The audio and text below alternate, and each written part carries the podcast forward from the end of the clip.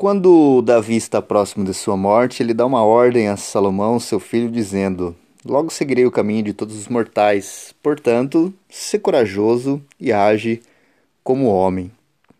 Nos dias que nós vivemos, a referência masculina é banalizada e perdida. Os homens da nossa geração já não sabem mais como agir, como proceder, não têm palavras e não conseguem assumir os seus compromissos porque não estão sendo ensinados como homens. Mas a Bíblia nos orienta a instruir os nossos filhos.